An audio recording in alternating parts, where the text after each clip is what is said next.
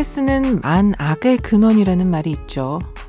무슨 이유에서든 스트레스를 받는 그 자체가 무조건 나쁘다고 생각하는 선입견 때문인데요. 건강 심리학자인 켈리 맥고니걸은 스트레스를 더 이상 적으로 여기지 말라고 말합니다. 그리고 그녀는 스트레스에 대해서 이렇게 설명하는데요. 우리는 중요하게 생각하지 않는 대상에 대해서는 스트레스를 느끼지 않는다. 결국 인생이 의미 있으려면 반드시 스트레스를 경험해야만 하는 것이다.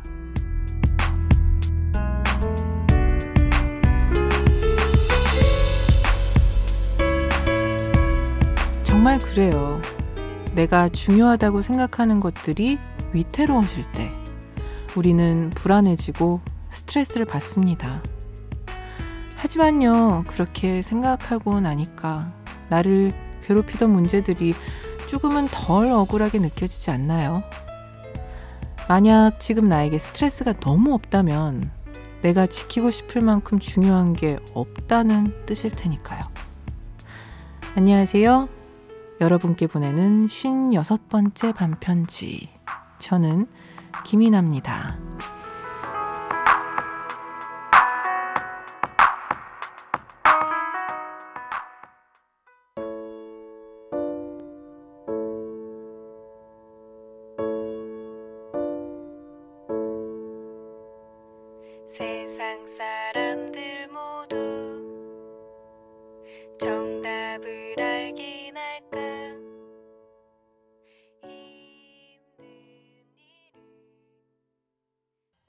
5월 26일 일요일 김이나의 반편지 첫 곡은 옥상 달빛의 수고했어 오늘도 였습니다. 스트레스를 바라보는 색다른 시각을 켈리 맥고니걸 선생님께서 말씀해 주셨는데요.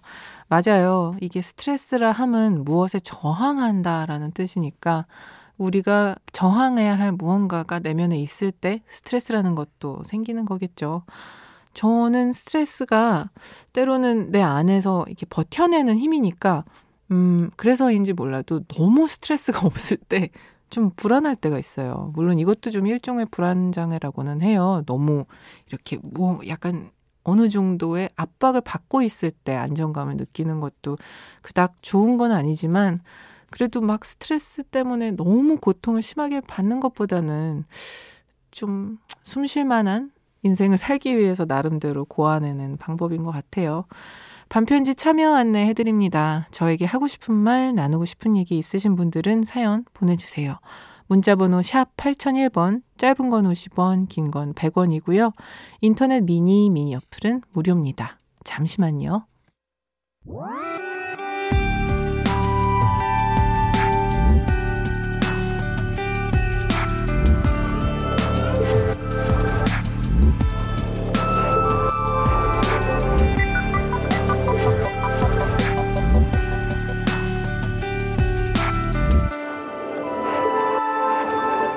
김이나의 반편지.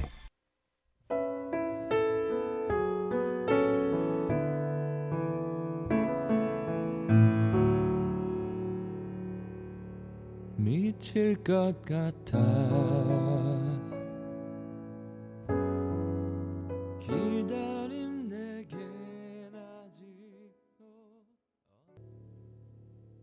김이나의 반편지 방금 들려드린 곡은 이승열의 기다림이었습니다.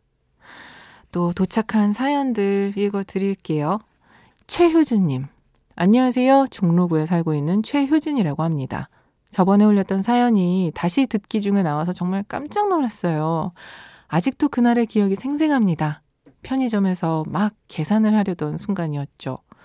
아마도 편의점 직원분이 순간적으로 붉어진 제 얼굴을 보고 이 사람이 왜 이러나 싶었을 것 같아요. 그날은 정말 행복했고 그 다음 날도 들뜬 마음에 직장에서 동료들에게 자랑했습니다. 사실 많은 라디오 방송에서 읽어주는 사연의 주인공들이 그런 행복감을 가지겠죠. 하지만 저는 이나님께서 반편지에서 제 사연을 읽어주었기 때문에 다른 청취자분들보다 최소 1할 정도는 더 행복했을 거라고 자부합니다. 조금 지난 이야기지만 이렇게 글을 올리고 싶었어요. 오늘은 한 반년 정도 놓았던 공부를 다시 시작하려 합니다. 올해 10월 중순에 있을 직무 역량 관련 시험을 준비해야 되거든요. 제가 자발적으로 선택한 부분이지만 참 시작하는 게 힘드네요. 이렇게 글을 올리면 마음이 잡히겠지 싶습니다. 낮에 사는 불나방으로서 밤 12시가 아니더라도 언제나 함께 할게요. 신청곡은 에피톤 프로젝트의 선인장을 심규선님의 목소리로 부탁드립니다. 하셨습니다. 아, 이렇게 밤 편지를 통해서 선언을 하셨으니 10월 중순에 있을 직무 역량 관련 시험 준비에 박차를 가하실 거라 믿습니다. 어, 그리고 이렇게 다시 듣기로 들으시는 분들이 문자로 게시판이나 이렇게 통해서 올려주신 거 사연 읽을 때 기분이 되게 묘해요. 다른 시간에 있다가 마치 영화 10월에처럼 이렇게 어느 때가 되어서 그 이야기가 만나는 것 같아요. 막 나미야 자파점의 기적 같기도 하고 그래서 반갑습니다. 언, 언젠가 어느 시간대에서 저와 함께 하고 계시는 모든 다시 듣기 불나방님들. 1945님, 밤디, 저도 오늘 속상해서 혼자 이불에 얼굴 파묻고 조금 울었어요. 가을방학에 가끔 미치도록 네가 안고 싶어질 때가 있어. 들려주시겠어요? 어떤 일이셨는지 모르겠지만 눈물이 나올 수 있을 때가 건강할 때가 아닐까요? 이게 우리가 가끔 뭐 장례식장이라든지 아주 슬픈 영화를 볼 때 거의 강압적으로 지금 울어야 될 만한 분위기가 조성됐을 때 나랑 그렇게 깊은 인연이 아니었던 분의 뭐 가족 상인데 막 오열할 때가 있잖아요. 그러고 나면 참 후련해져서 나오는 게 그동안 울지 못했던 눈물들을 다 배출해내기 때문인 것 같아요. 약간 독소 같은 감정들을 내 보내는 일이니까 아마 분명히 많은 것들이 덜어내졌을 거예요. 그러면은 이렇게 두 곡 듣고 올게요. 가을 방학에 가끔 미치도록 네가 안고 싶어질 때가 있어. 그리고 심규선의 선인장.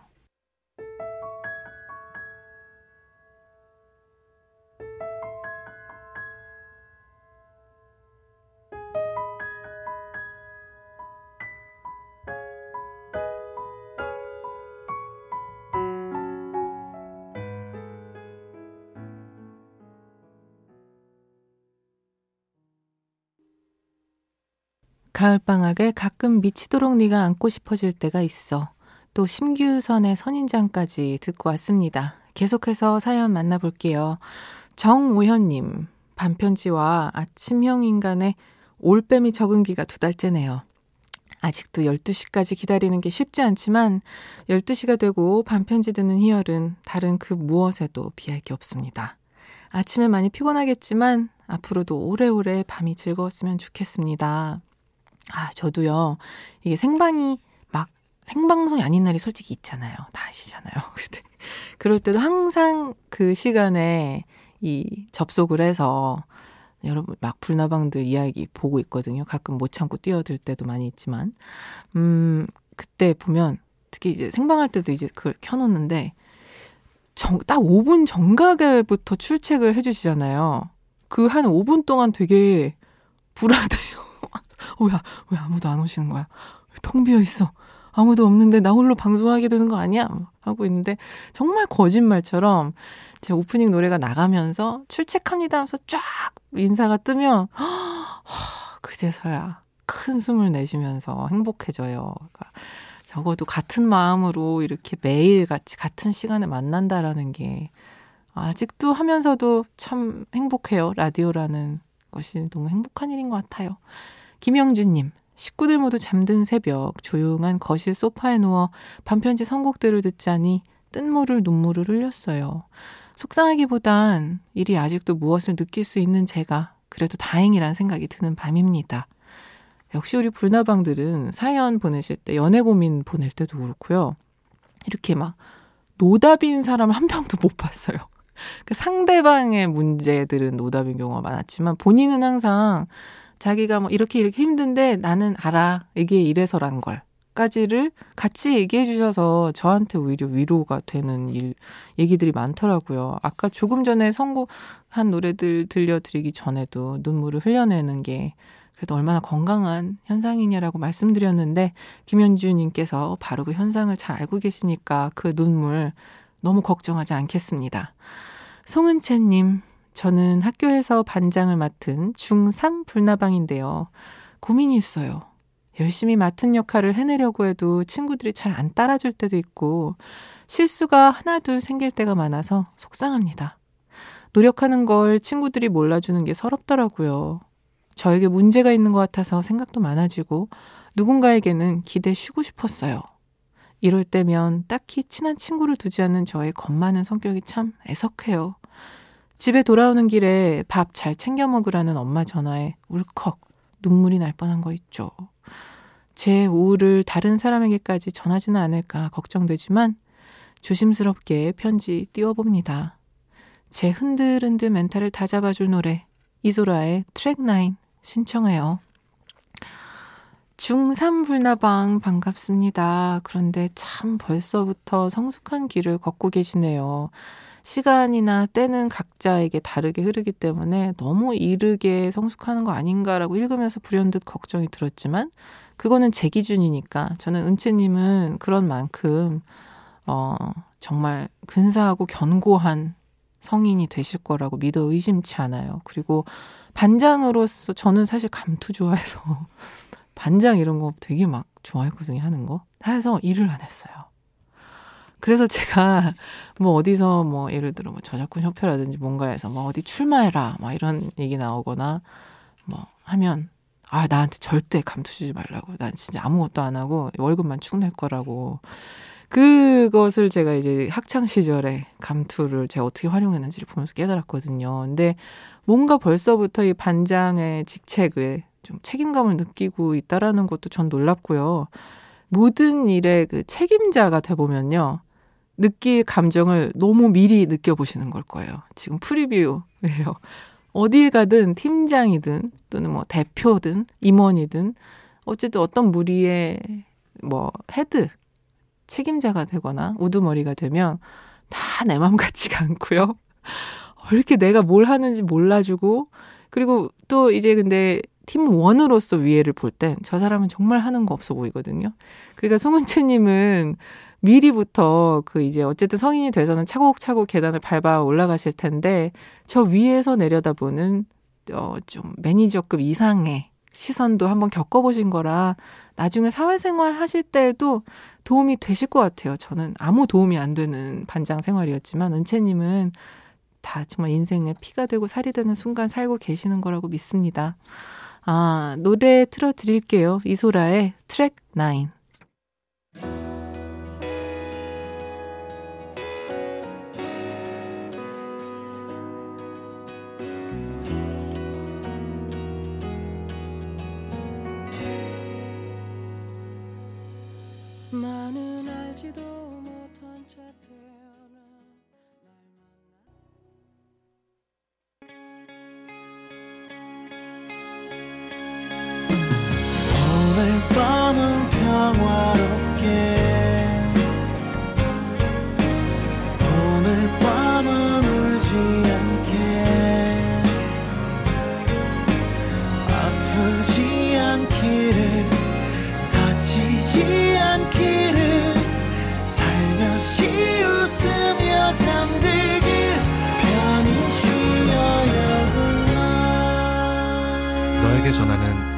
속 이야기 김이나의 반편지 김이나의 반편지 함께하고 계십니다. 다음 사연 소개해 드릴게요. 김지은님, 인생이 항상 불금처럼 짜릿하고 늘 새로우면 좋겠는데 그렇지가 않네요. 그래도 반편지와 함께하는 시간은 언제나 여유로운 직장인의 토요일 저녁처럼 편안하고 포근하니 좋아요. 다행입니다. 그리고 인생이 항상 불금같이 짜릿하면 큰일 나요. 큰일 나요, 정말. 늘 짜릿하고 새로우면은. 어우, 저는 성향의 차이일까요? 저는 뭐 몇 번 말씀드렸는데 어떤 반복에서 안정을 느끼는 사람이라고. 근데 우리가 이렇게 열심히 일하면서 사는 이유가 나만의 안정된 패턴을 얻기 위해서이기도 있잖아요. 물론 뭐 모험을 떠나기 위해 막 거금을 모으시는 분들도 계시겠지만 그건 좀 꽤 좀 이례적인 케이스인 것 같고 그러니까 그러다가 가끔 찾아오기 때문에 짜릿하고 새로운 게 또 금요일 아니겠습니까? 가끔씩만 있어서 소중한 그런 순간이니까 그 나머지 챗바퀴도 고맙게 바라보면 어떨까요? 김현수님, 밤디, 오늘 저 정말 아무것도 안 하려고 노력했어요. 그냥 하늘만 바라보는데 집 앞 화단에 장미들까지 폈더라고요. 왠지 모르게 기분 좋은 하루였어요. 와, 저 오늘 그 제 직원과 함께, 음, 여기 이동하는 매니저 친구랑 함께 시간이 막 남은 거예요. 제가 밥 먹고 우리 뭐 할까? 뭐 하고 놀까? 이런 얘기를 하면서 서로 뭐 할지 모르겠어서 멍하니 앉아 있는데 갑자기 불현듯 행복이 빌려오는 거예요. 시간이 남아서 어, 뭐 하지?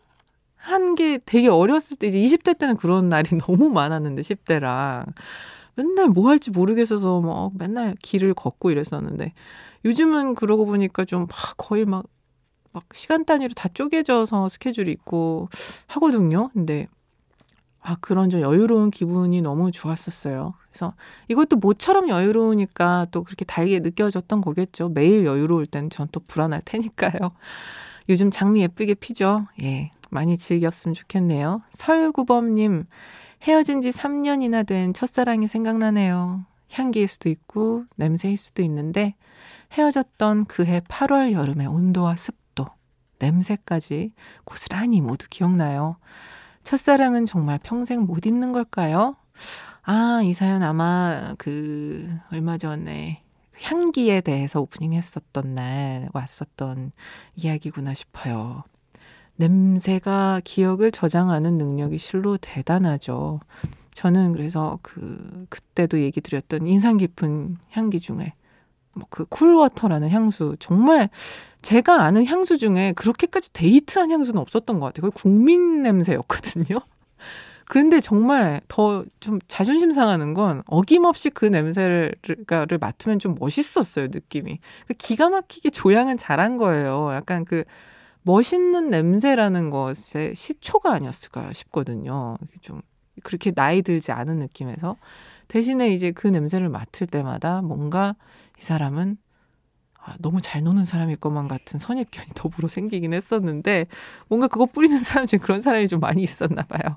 하여튼 냄새 속에 저장된 많은 기억들이 있는데 제가 설구범님의 첫사랑 아련한 냄새를 갑자기 쿨워터를 위에다가 칙칙 뿌려댄 것 같아서 죄송합니다만 그게 고스란히 기억난다니 얼마나 아름다워요. 그죠? 아련한 게 있다라는 것이 얼마나 가슴이 아직도 말랑말랑하다는 얘기입니까? 아, 폴킴의 모든 날 모든 순간 그리고 팀의 사랑합니다까지 듣고 올게요.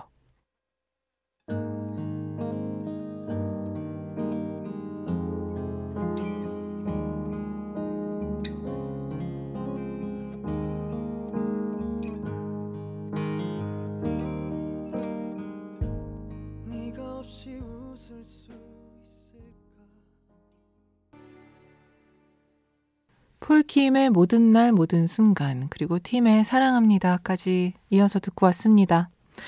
1895님, 요즘은요, 누군가의 고민을 들어주고 위로를 해줘야 될 때 이런 생각이 들어요. 특별한 한마디로 기운을 주고 싶은데 항상 뻔한 힘내, 괜찮아질 거야 라고 밖에 못하는 것이 아쉽다고요. 입 밖으로 나오는 건 흔한 말이지만 누구나 마음은 진심일 텐데 어쩔 수 없는 한계인 걸까요? 뭔가 신박한 위로의 한마디가 필요하네요. 맞아요. 저도 그래서 막 이렇게 고민이 있어요라고 뭐 연락이 올 때 그걸 다 받지는 않는 게 저는 그냥 이렇게 좀 허투루는 오히려 뭐 듣는 게 더 어려워서 대신에 제가 모든 위로를 다 할 수는 없거든요. 그게 너무 꽤 에너지가 들어가는 작업이에요. 들으면서 그 사람이 될 수는 없지만 최대한 그래도 그 사람 입장이 되어서 아픔을 공감을 하고 막 이런 작업을 거치는 일이라서 그랬을 때는 좀 괜찮은 위로가 나올 때가 있더라고요. 매번은 아니더라도. 그 위로가 못 돼줄 것 같은 말을 했는데도 좀 그렇게 해서 경청한 다음에 이야기를 해주면 듣는 사람이 고맙게도 좀, 아, 그래도 큰 힘이 됐다라고 해주는 것 같았어요. 그러니까 사실 최고의 위로는 역시나 경청에서 시작되는 것 같더라고요. 그러면은 내 말을 들어주는 그 사람 표정에서부터 위로를 받을 때도 있고요. 저는 힘을 내라는 말은 잘 안 하는 편이지만 괜찮아질 거라는 얘기는 많이 해요. 왜냐하면 그거는 만고의 진리거든요. 어떤 일이든 항상 그럴 때마다 제가 윤상의 그계단 슬프다라는 노래를 이야기하면서 무슨 일이든 시간에 장사 없다라는 게 세상에서 어떻게 보면은 기프트이자 슬픈 일이다.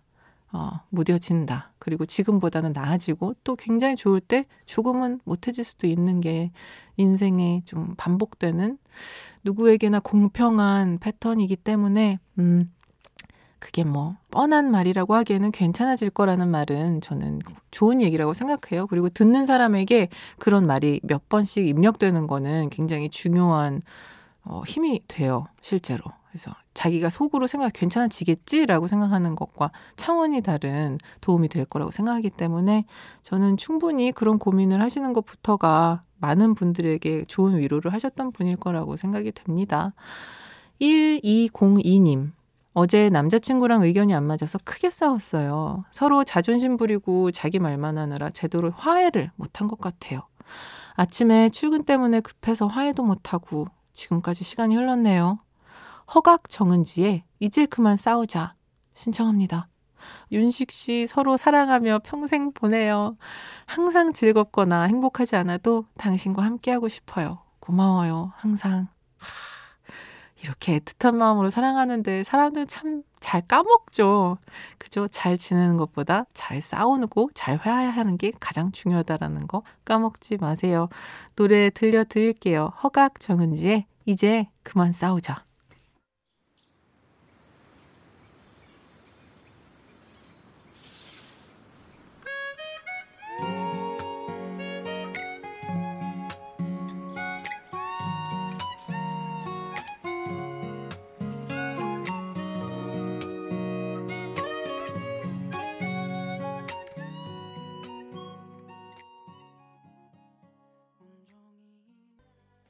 허각 정은지의 이제 그만 싸우자.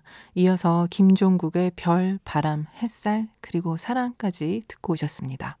모자란 사랑 고백이라는 걸 알지만 어쩔 수 없이 내 맘을 전하고 싶어 휴대폰을